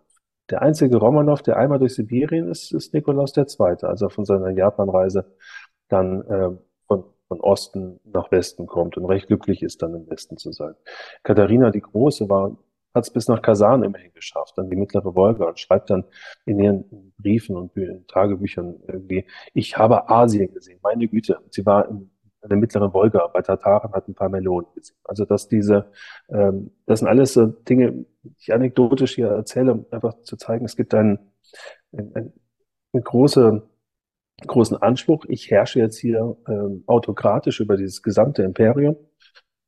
Ja, und östlich von der, von der Wolga äh, reicht das Imperium ja gar nicht hin. Es sei denn, es kommt dann mit den, ähm, ähm, den Zwangsverbanden und den, äh, den Kosaken dann doch oder irgendwelchen russischen Militär, das, das äh, Inhaftierte dann begleitet dann doch in, im Osten an. Also man hat hier diese, ähm, diesen Anspruch, man herrscht autokratisch und man herrschte ja auch autokratisch, aber regional durchzusetzen ließ sich das dann wenig. Und das zeigt sich in diesem, diesem schon zitierten Spruch, der Himmel ist hoch, der Zahn ist weit. Und das, diese Herrschaftspraktiken waren doch dann auch recht, äh, recht einfach. Also man nutzte einheimische Eliten, weil man sie brauchte. Einheimische Eliten bedeutet, dass äh, man mit, mit Clanchefs zusammenarbeitete oder halt den Adel kooptierte, also den, äh, das, das war möglich und, und wurde auch nötig, weil man ja auch dann, wie Sie sagten, Loyalitäten brauchte. Ähm, am ehesten ist es hier in Zentralasien ähm, kolonial zu fassen, weil diese einheimischen Eliten, wenn man sie, es gab dort welche, aber nicht in allen Bereichen. Also den ähm, Emir von Bukhara hat man so als als Chef seines äh, Emirats gelassen, aber de facto herrschen, geherrscht hat er nicht. Also das war ein, ein Grüß August, würde man sehr locker sagen, ähm, der von den, den Russen dann nie alimentiert wurde. Ähm, das, das ist, die anderen wurden dann durch Gouverneure, Militärgouverneure regiert und diese Militärgouverneure waren nicht immer überhaupt ansässig, sondern es ist gerade dafür Zentralasien Beispiel. Wer möchte denn in Taschkent hocken? Die Generalgouverneure saßen in Petersburg. Äh, die also nicht alle, aber manche ließen sich dann in Petersburg als Generalgouverneur von Zentral von Turkestan dann ähm, mit Nachrichten aus Turkestan versorgen. Das, das ist absurd. Das, das, und, und gleichzeitig ist es doch auch sehr, sehr, äh, sehr, sehr russisch. Man will im Zentrum sein, der, beim, beim Kaiser ähm, den Speichel des Kaisers lecken, als dann in Turkestan den Schweiß, den eigenen Schweiß zu spüren. Das ist, das ist so etwas, ähm, was hier zu Herrschaftspraktiken dazugehört. Und ähm, es gibt natürlich auch diese immer wieder in der russischen Geschichte enorme Phasen von Gewalt. Also die, äh, wenn Aufstände der Einheimischen sind, werden die mit äußerster Brutalität äh, niedergeschlagen. Und äh, dann gibt es auch keine Rücksichtnahme. Das ist etwas, äh, was andere Kolonialmächte auch gemacht haben. Aber ähm, 1916 bricht in Turkestan ein gewaltiger Steppenaufstand aus. Vor allem die Nomaden, Kasachen, Turkmenen, Kirgisen wehren sich gegen die ähm, Unterdrückung, die, die Landnahme durch den russischen Staat. Vor allen Dingen wehren sie sich aber, dass sie einberufen werden sollen als Arbeiter in die, in die, nicht an die Front, sondern als äh, Arbeiter hinter den Frontlinien im Ersten Weltkrieg. Und da zieht das die das Zahnreich eine ganze Armee von ihrer Front äh, ab, verbringt die nach Turkestan und die hauen diesen Aufstand mit, mit ihren modernen Waffen dann innerhalb kürzester Zeit einfach so nieder. Ähm, es gibt darüber eine Debatte in der Duma. Und dort heißt es dann ähm, von Kerensky, dem späteren letzten Ministerpräsidenten, ähm, dass, dass man im eigenen Land, also die Turkestanische Republik, äh, Turkestanische Kolonie, Anführungszeichen, als eigenes Land bezeichnet, im eigenen Land nicht solche Gewalt einsetzt. Das hat es nie gegeben. Es hat es nicht gegeben, bei, zählt dann auf, bei, äh, bei den, den, den Belgier, den Engländern, den, den Franzosen. Die, man hat nicht die eigenen Städte so zerstört, wie das russische Militär die eigenen Städte in, in Turkestan zerstört. Das ist ähm, etwas, was, was hier ein, ein Unterschied ist oder ausgemacht wird in dieser, äh, dieser Herrschaftsart, wenn denn die Herrschaft in Frage gestellt wird, also in Form dieses, dieses Aufstands. Ähm, und letztlich zum Herrschaftsart noch und zur Effektivität. Es wird sehr, sehr viel Geld in diese Peripherien gepumpt. Ähm, dieses Geld kommt meist in den Taschen von irgendwelchen Beamten an, aber nicht dort, äh, wo es eigentlich hin soll. Brücken, Straßen, oder eine Telegrafenleitung zu finanzieren. Ähm, und wenn sich die, wenn sich die Einheimischen, äh, wenn sich die eigenen russischen Beamten sind, dann sind es die einheimischen Eliten, die ich damit irgendwie kaufen kann. Also diese Korruption, die vor allen Dingen in den Peripherien so ausgeprägt ist, dass es ähm, ein Graus ist in, in diesen Jahren. Und auch das hat sich ja offenbar bis in die heutigen Tage gehalten. Mhm. Ich habe noch zwei Fragen. Die eine Frage, die ich habe, schließt an das an, was Sie mit eben mit Gewalt bezeichnet haben. Ähm, ich stelle mir die Frage, ähm, wenn es sozusagen eine Spannung gibt, also A, man erobert große Teile, große Gebiete und dann hat man natürlich die Herausforderung als Herrscher oder Herrschende, ähm, diese eben auch zu sichern, diese zu halten. Ähm, diese Spannung sozusagen auszuhalten, ähm, immer wieder Drang weiter ähm, zu expandieren und dann gleichzeitig das, was man sozusagen gewonnen hat, auch dann halten zu können, dauerhaft halten zu können. Ähm, diese, also wie hält man das aus? Wie schafft man das sozusagen in dieser Spannung? Was ist eigentlich am Ende das Ziel der Expansion, wenn man das Gefühl hat, mhm. man könnte im Grunde irgendwann auch sich, ich glaube, es gibt dieses Bonmot von Russland habe sich sozusagen gerade an Polen nach Westen hin überfressen, wurde, glaube ich, so mal äh, gesagt. Also ähm, ab wann realisiert sozusagen die Zentrale in Russland oder gibt es das überhaupt? Würde man, könnte man ja auch fragen, haben die überhaupt ein sozusagen Übersättigungsgefühl heute nach äh, angesichts der gegenwärtigen Lage würde man ja oder hört man auch, Putin ähm, würde es bis nach Brest irgendwie wahrscheinlich ähm, äh, locken, äh, weiterzuziehen. Also oder haben die Russen sozusagen schon verstanden, dass es irgendwo auch Grenzen gibt der Expansion nach dem Motto, ähm, lieber das halten, was wir jetzt haben, anstatt weiter zu expandieren, weil man eben weiß, man kann sich eben auch an etwas überfressen irgendwann mal. Ähm, wie sieht es da aus mit dieser Spannung zwischen Erobern und Halten auf der anderen Seite? Es ist, äh, ist schwierig. Also ich finde find es schwierig. Ich habe so einige Ideen, die wir diskutieren sollten. Dann, also das Beispiel Alaska und Nordamerika zeigt, dass wenn man äh, der Staat, der russische Staat nicht überzeugt war, das zu halten und daraus zu äh, Profite zu schlagen, dass dieses einfach dieses Unternehmen zu teuer ist, ähm, als es fortzuführen, dann hat man es abgestoßen. Und das äh, war wohl in der damaligen Zeit auch einfach sinnvoll. Wenn man dies so der Quellensprache jetzt mal nachvollzieht, was Alexander der Zweite dann getan hat mit dieser, diesen nordamerikanischen Besitzungen.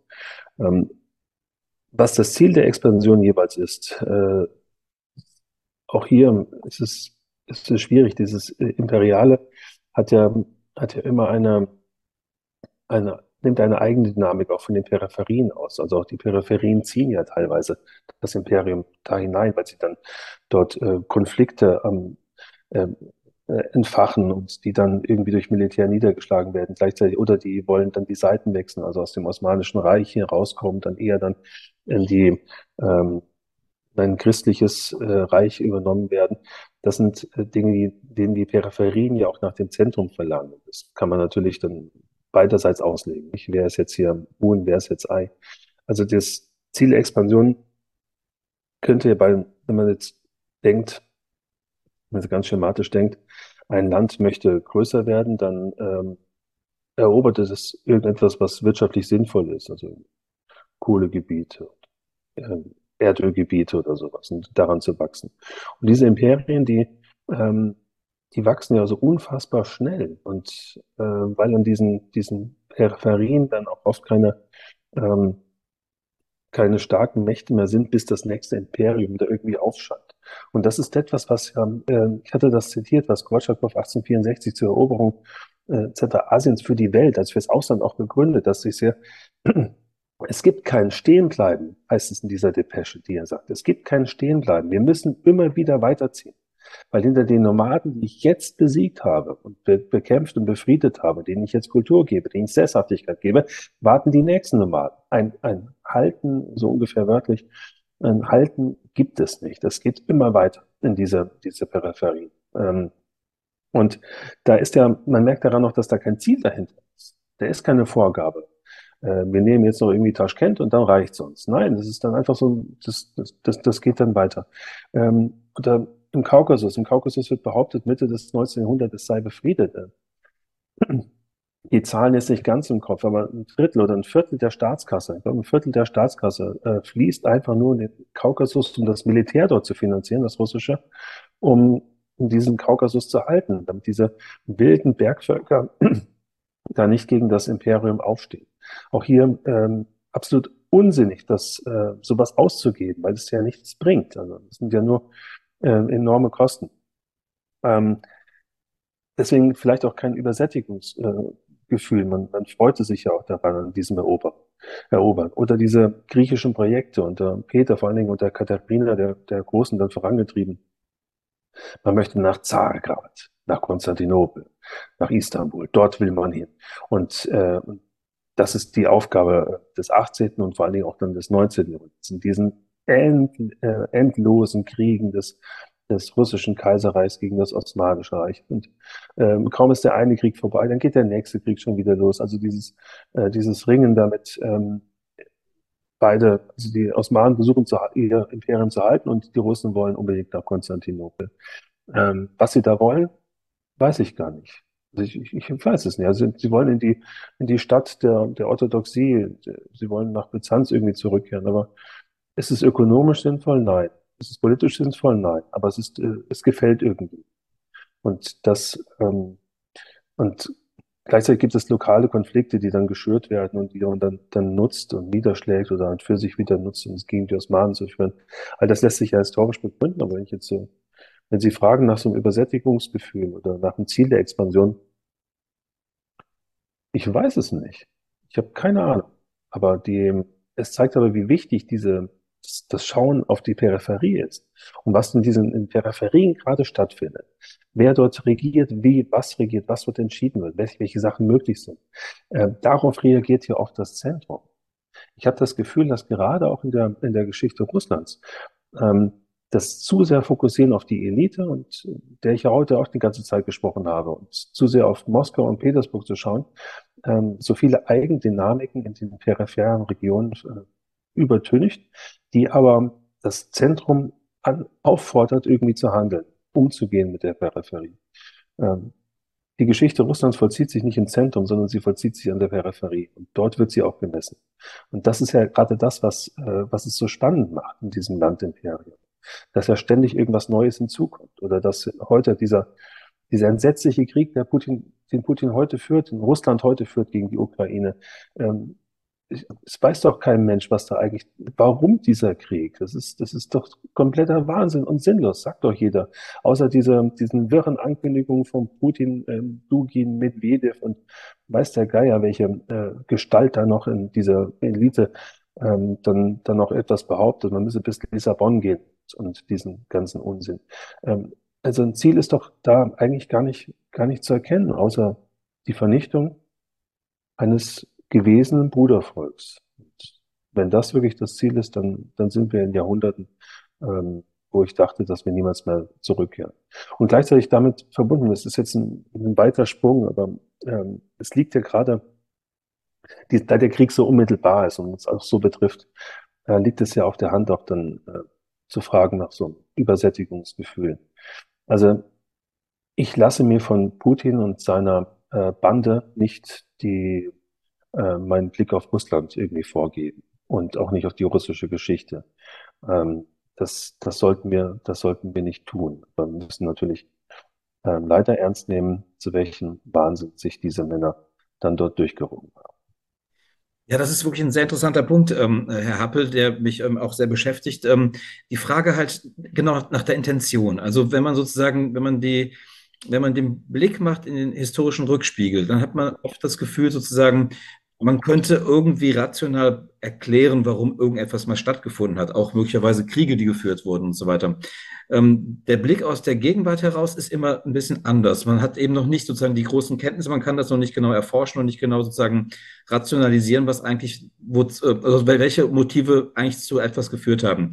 Ähm, deswegen haben wir heute häufig sozusagen das Reden von, da ist ein Irrer in Moskau, der jetzt einfach irgendwas macht, wie Sie mhm. eben gesagt haben, weil es ihm vielleicht gefällt. Sie haben ja gesagt, auch vielleicht in der Vergangenheit wurden auch vielleicht gewisse Eroberungszüge gemacht, weil es vielleicht dem Herrschenden oder der Herrschenden gerade gefiel, das zu tun. Vielleicht um das eigene Ansehen zu mhm. steigern mhm. ähm, oder ähm, äh, überhaupt sozusagen in diese Galerie der ähm, historischen Größen irgendwie einzugehen. Auf der anderen Seite findet man aber immer, also das wäre meine Frage, was leitet wirklich? Also sind es tatsächlich einzelne Figuren, die vielleicht dann in irgendeinem Wahn möglicherweise stecken und etwas tun? Oder sind es tatsächlich, wie wir vielleicht nach einer gewissen Distanz dann auch nach einer gründlichen Erforschung sozusagen der, der, der jeweiligen Gemengelage dann auch erfahren, dass vielleicht es doch dann andere Gründe gab, die vielleicht tiefer liegen, die man noch nicht erkennen kann, sozusagen, die einer anderen Logik möglicherweise entsprechen. Ich sage bewusst Logik und eben nicht sozusagen einem Wahn, warum man zu etwas kommt und eine gewisse Politik oder, oder in dem Fall auch einen Krieg führt, den man halt führt. Also da finde ich interessant sozusagen zu sehen, dass wir mit der historischen Perspektive oft, glaube ich, mehr gewinnen, als wenn wir sozusagen aus der Gegenwart heraus versuchen, Dinge uns zu erklären, oder? Ist das mhm. die Stärke der Geschichtswissenschaft sozusagen? Die, ja, es ist die Stärke der Geschichtswissenschaft eben tatsächlich als rückwärtsgewandter Prophet, das dann zu erläutern zu erklären. Und deswegen müssen wir natürlich auch aufpassen, wie wir uns in die jetzige Debatte einbringen. Also was wir jetzt äh, für Erwartungen haben und welche nicht. Ähm, Geschichtswissenschaft ist, glaube ich, deswegen so stark, weil alle Legitimationsansprüche dann eben historisch begründet werden. Und so hat eben Putin auch in diesen diversen Ansprachen immer wieder als, äh, also Ansprache schon seit Jahren, sich als Historiker aufgespielt und legt dort so sein Bild der Geschichte dann dar und damit wird es auch begründbar, warum er die Ukraine zerschlagen will. Also weil er dann sagt, dass alles diese, also kurz nach diesem Angriff letztes Jahr im Februar, der Krieg geht schon fast ein Jahr, also so unfassbar. Die ähm, nach diesem nach diesem Angriff äh, war so eine Karte im Fernsehen immer wieder zu sehen der Ukraine und rundherum sind solche Geschenke, so Geschenke der russischen Zaren, Geschenke Stalins, Geschenke Khrushchevs, also die Krim zum Schluss. Und diese Geschenke will jetzt offenbar der Geschenkgeber, so muss man das ja lesen, also Russland zurückhaben und die Ukraine deswegen äh, zerschlagen, vernichten. Äh, das ist ob das jetzt so leicht nachher zu erklären ist, werden, wird die nächste Historikergeneration dann zu beschreiben haben. Aber wir sehen ja schon auch in der, wenn wir den, den Rückblick wagen in die vergangenen Jahrhunderte, ähm, dass, dass aus gerade solchen, solchen Legitimationsansprüchen oder aus den, ähm, den, dem Glauben, man muss jetzt äh, Minderheiten, ethnische Minderheiten zurück in das eigene Imperium holen, da sind ja riesige Konflikte herum entstanden. Und das hat ja hier auch eine, spielt ja hier auch eine Rolle. Ähm, dass in Donbass eben diese russischsprachige Bevölkerung, die soll jetzt heim ins Reich. Nutzt das jetzt mal bewusst, diesen Ausdruck. Ähm, faschistische Züge ja durchaus erkennen, diesen, äh, diesem jetzigen Staat in Russland. Und 2014 äh, hat man das ja schon mit der Krim gemacht und damals gab es so ein Ausgreifen Richtung Odessa. Und weil man glaubte, das ist eine russische Stadt und die werden garantiert sofort auf, auf die Seite Russlands wechseln, genauso wie die Krim. Aber äh, nichts ist da passiert. Da gab es dann auch Tote in diesem Haus, es hat auch gebrannt, also wirklich alles dramatisch in Odessa 2014. Aber äh, die Stadt und die Stadtbevölkerung hat sich zu, zur Ukraine bekannt und eben nicht zu, zu Russland, obwohl sie vielleicht russischsprachig ist. Also ähm, sind eher so immer wieder, ich denke, es sind so Minderheitenkonflikte, Minderheitenpolitiken, die dann ähm, den letzten Jahrzehnten, Jahrhunderten zu Konflikten geführt, zu Kriegen geführt hat, zu Deportationen äh, geführt hat, zu Massenvernichtung geführt hat. Ähm, und dass wir so ein, ein Konflikt oder so ein Krieg um, um Minderheiten scheint auch jetzt dieses, dieses Putins Russland, also das Gesamtrussland zu führen. Übrigens im Einsatz ihrer eigenen Minderheiten während der Front verblutet. Das haben wir die Anfangsbilder ja immer wieder gesehen. Sind diejenigen aus den peripheren Regionen. Das sind dann die Bojaden und, und, und Kalmücken und, und alle diese Völkerschaften, die dort hier verheizt werden. Und, äh, und den Land versprochen wird, russisches Land versprochen wird, aber dieses russische Land werden sie nie bekommen. Sie bekommen die Soldatengrab. Das ist das, was an Land bleibt. Also wie viel Erde braucht der Mensch? Bei Tolstoi ist das gefragt. Und am Ende bekommt der Bauer eben genauso viel wie, wie, ähm, wie sein Sarg dann im, im Boden dann auch dann einnimmt. Das ist das, was das Dramatische an, an diesen, ach, an solchen, solchen Kriegen, mit diesem, diesem Sterben auf beiden Seiten sinnlos für, für mhm. irgendwas. Vielleicht sind es hier die Minderheiten, ähm, die hier einen Krieg führen. Und da ist die, die, eine, ich will das mal anschließen, weil die Debatte gerade jetzt da ist zur Dekolonisierung. Das passt ja zu unserem Gesprächsthema. Ähm, die, also Russland hat sich nicht dekolonisiert. Also die, ähm, die Sowjetunion ist dann untergegangen und dann sind die Staaten, also das Zarenreich ist untergegangen, da sind die Staaten ausgeschert, dann ist die Sowjetunion untergegangen, da sind weitere Staaten ausgeschert. Ähm, aber was wird es denn heute bedeuten, äh, Russland, das verbliebene Russland, riesiges Reich denn zu dekolonisieren. Kann man sich denn ein unabhängiges, unabhängiges Tatarstan vorstellen? Wünscht man sich das?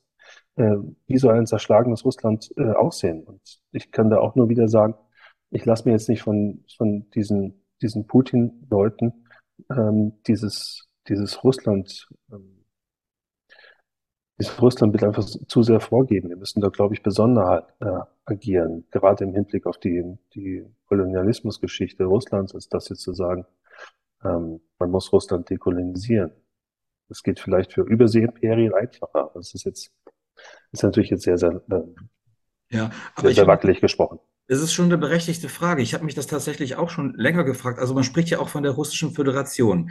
Angenommen sozusagen, man würde... Russländischen, die Russländischen. Äh, Russländischen, noch korrekter, richtig. Angenommen, man würde jetzt sozusagen das, die, die ähm, Entkolonialisierung oder Dekolonialisierung Russlands oder der Russländischen Föderation so begreifen, dass sie sich sozusagen in diese Föderation, in diese Föderalstaaten sozusagen aufteilen würde.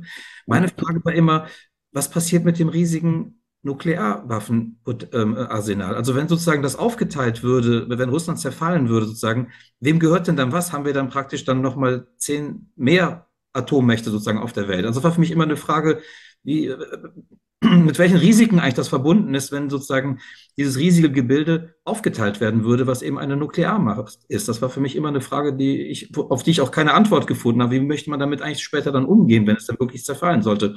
Also haben dann ähm, die unterschiedlichen Föderalstaaten auch alle Atommacht, äh, eine Atommacht. Das äh, fand ich immer, immer schwierig, wenn man diese ganzen Proliferationsabkommen, die ja eigentlich ein Grund, äh, äh, ähm, roter Faden sozusagen des Kalten Krieges, man möchte möglichst vermeiden, dass möglichst viele über Atomarsenale verfügen, Atomwaffenarsenale, dann würde das dem komplett äh, entgegenlaufen. Also insofern finde ich das schon ähm, eine berechtigte Frage aus, aus Sicherheitsaspekten alleine. Was passiert dann eigentlich, wenn das Ganze auseinanderbricht? Ähm, wo, was ist denn der Sinn und der Zweck des Ganzen? Mhm. Ähm, ähm, aber unabhängig davon, ähm, zum Schluss nochmal die Frage, Herr Happel, wenn man sozusagen, äh, Historiker sind ja immer daran interessiert, immer auch eine lange Linie zu sehen, Traditionen zu sehen und so weiter. Und man würde vielleicht sagen, der Ukraine-Krieg reiht sich ein in diese Expansionsgeschichte Russlands, in diese Imperial, äh, Osterhammel würde von Imperialgeschichte vielleicht sprechen, ähm, Russlands. Ähm, ähm, dann würde man halt fragen, was ist eigentlich Russland tatsächlich? Ist es, wie ähm, es äh, Andreas Kappeler nennt, ist es ein Vielvölkerreich? Mhm. Ähm, ist es ähm, ähm, äh, ein, ein, drittes Rom, wie es schon sozusagen auch unter den Zaren gedacht wurde? Ähm, ist es vergleichbar mit dem, was früher vielleicht auch das Osmanische Reich mal war, also mit einer relativen Autonomie für die einzelnen Herrschaftsgebilde?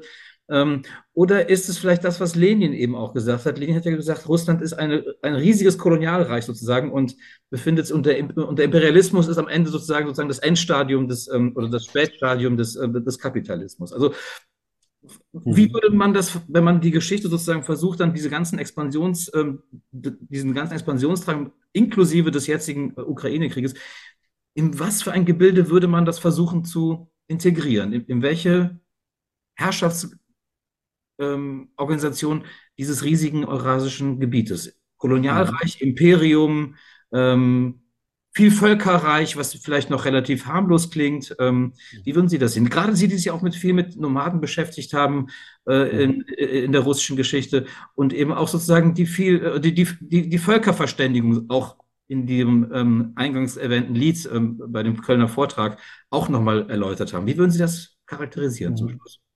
Ähm, es ist schwierig. Ich habe dazu eine Idee. Ich wollte noch äh, eingangs aber noch zu, zu diesen Atomwaffen ähm, sprechen. Also da habe ich natürlich einen, einen, großen Traum. Das ist naiv. Am besten wären alle Atomwaffen auf der ganzen Welt weg. Aber das, äh, das werden wir nicht bekommen. Es zeigt sich ja in dem Falle, dass es vielleicht gar nicht so schlimm wäre, äh, hätten alle jetzt plötzlich 10 oder 15 Atomländer. Wenn man sieht, dass die Ukraine ihre Atomwaffen abgegeben hat und jetzt dadurch mit einem Krieg überzogen wird, obwohl Russland dafür garantierte, wenn sie die Atomwaffen abgeben, dann ähm, sei, die, sei die Ukraine souverän etc., zeigt das ja vielleicht, dass ähm, so naive Träume äh, Länder ohne Atomwaffen vielleicht dann doch noch nicht zeitgemäß sind. Also hoffentlich noch nicht. Ähm, jenseits dessen, was ist Russland? Also die, ist die russländische Föderation trifft das eigentlich ganz gut. Ich finde, dass die, die Selbstbezeichnung die, die beste Bezeichnung ist. Weil diesen russländischen Rassiskaya, eben nicht Ruskaya, Rassiskaya ähm, Föderation, dieser Föderation eben diese verschiedensten Ethnien, diese 100 Ethnien ja mitgedacht sind. Dass natürlich so ein großrussischer Chauvinismus da ist, der wir sind die Einzigen, die hier das Sagen haben. Das, äh, das drückt dieser Begriff nicht aus. Aber der Anspruch äh, ist zumindest da, ein russländisches Imperium zu, ein russländisches, nur nicht Imperium sein, ein russländischer Staat zu sein, eine russländische Föderation zu sein, in dem die einzelnen Ethnien, anfangs zumindest, ähm, große Gestaltungsfreiheiten hatten, also ihre Sprachen dann, ihre Kulturen ausleben durften.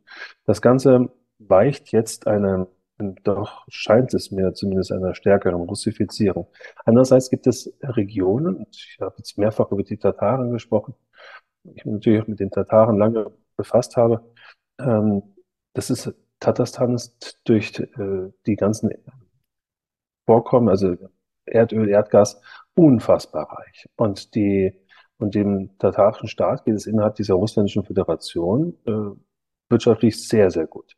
Und äh, das strahlt natürlich in die Nachbarregionen aus. Einerseits, weil dort, ähm, äh, weil dort Leute natürlich arbeiten können, äh, gehen können nach Tatarstan. Andererseits aber auch Neid aus. Warum geht es denen eigentlich so gut und den anderen Regionen nicht? Das ist ähm, etwas, was, was, was geführt wird. Ähm, dass die russländische Föderation in diesem Be Begriff nochmal zu bleiben, zeigt sich ja auch darin, dass, dass äh, Angehörige verschiedenster Völkerschaften äh, hohe Staatsämter haben. Also Frau Naibiulina, die Staatsbankchefin, ist Tatarin. Aber schauen Sie mal die Militärs, die diesen entsetzlichen Krieg führen. Gerasimov ist Tatare, Shoigu ist Tuwiner. Also das sind ähm, enorme Aufstiegsmöglichkeiten, die ähm, hier in der russländischen Föderation auch diesen Völkerschaften ge gegeben werden. Dass da vieles auch erstmal nur auf dem Papier besteht, ähm, das, das, das ist, eine, ist ja irgendwie klar bei so einem riesigen Imperium. Also neben diesem, ich habe es schon zehnmal gesagt, russländischen Föderation, äh, scheint mir das Vielvölkerreich Kappelas noch am, weil es so schön harmlos herumkommt, noch am, am liebsten zu sein. Ähm, von einem russischen Imperium heute zu sprechen, will ich gar nicht wagen, weil dann da das bedeuten würde, jetzt siegt irgendwie Russland in diesem Krieg in der Ukraine. Das kann man ja nicht hoffen. Herr Happel, vielen, vielen Dank für dieses wirklich, wie ich finde, sehr interessante für mich und sehr ähm, äh, ähm, ähm, ja gesättigte, also wirklich äh, mit vielen neuen Erkenntnissen für mich gesättigte ähm, Gespräch. Ich glaube, man könnte noch zig verschiedene ähm, äh, ähm, weitere Aspekte ähm, klären, aber irgendwann muss man auch mal aufhören und vielleicht können wir das. Wir sind doch so schön in Fahrt. Ja, finde ich auch. Und vielleicht, aber vielleicht können wir es bei einer anderen Gelegenheit noch, noch mal fortführen. Ähm, wir hätten noch mal einen Blick auf noch stärker ins 19. Jahrhundert vielleicht noch mal werfen können, auch auf die Sowjetunion später. Das mhm. würde mich auch noch mal interessieren. Vielleicht können wir das ja noch mal anschließen. Aber äh, fürs Erste glaube ich, umso darum geht's mir geht's uns ja eigentlich sozusagen mit dem geschichtlichen ähm, äh, Schulterblick, so ein bisschen historischen Schulterblick, mal ein bisschen mehr begreifen zu können, wie vielleicht, warum die Gegenwart gerade so ist, wie sie ist. Und ähm, ich glaube, dazu konnten wir vielleicht ein kleines Stück mit diesem Gespräch beitragen. Insofern herzlichen Dank nochmal für Ihre Zeit und vielen Dank für das wirklich sehr interessante Gespräch. Ich danke Ihnen.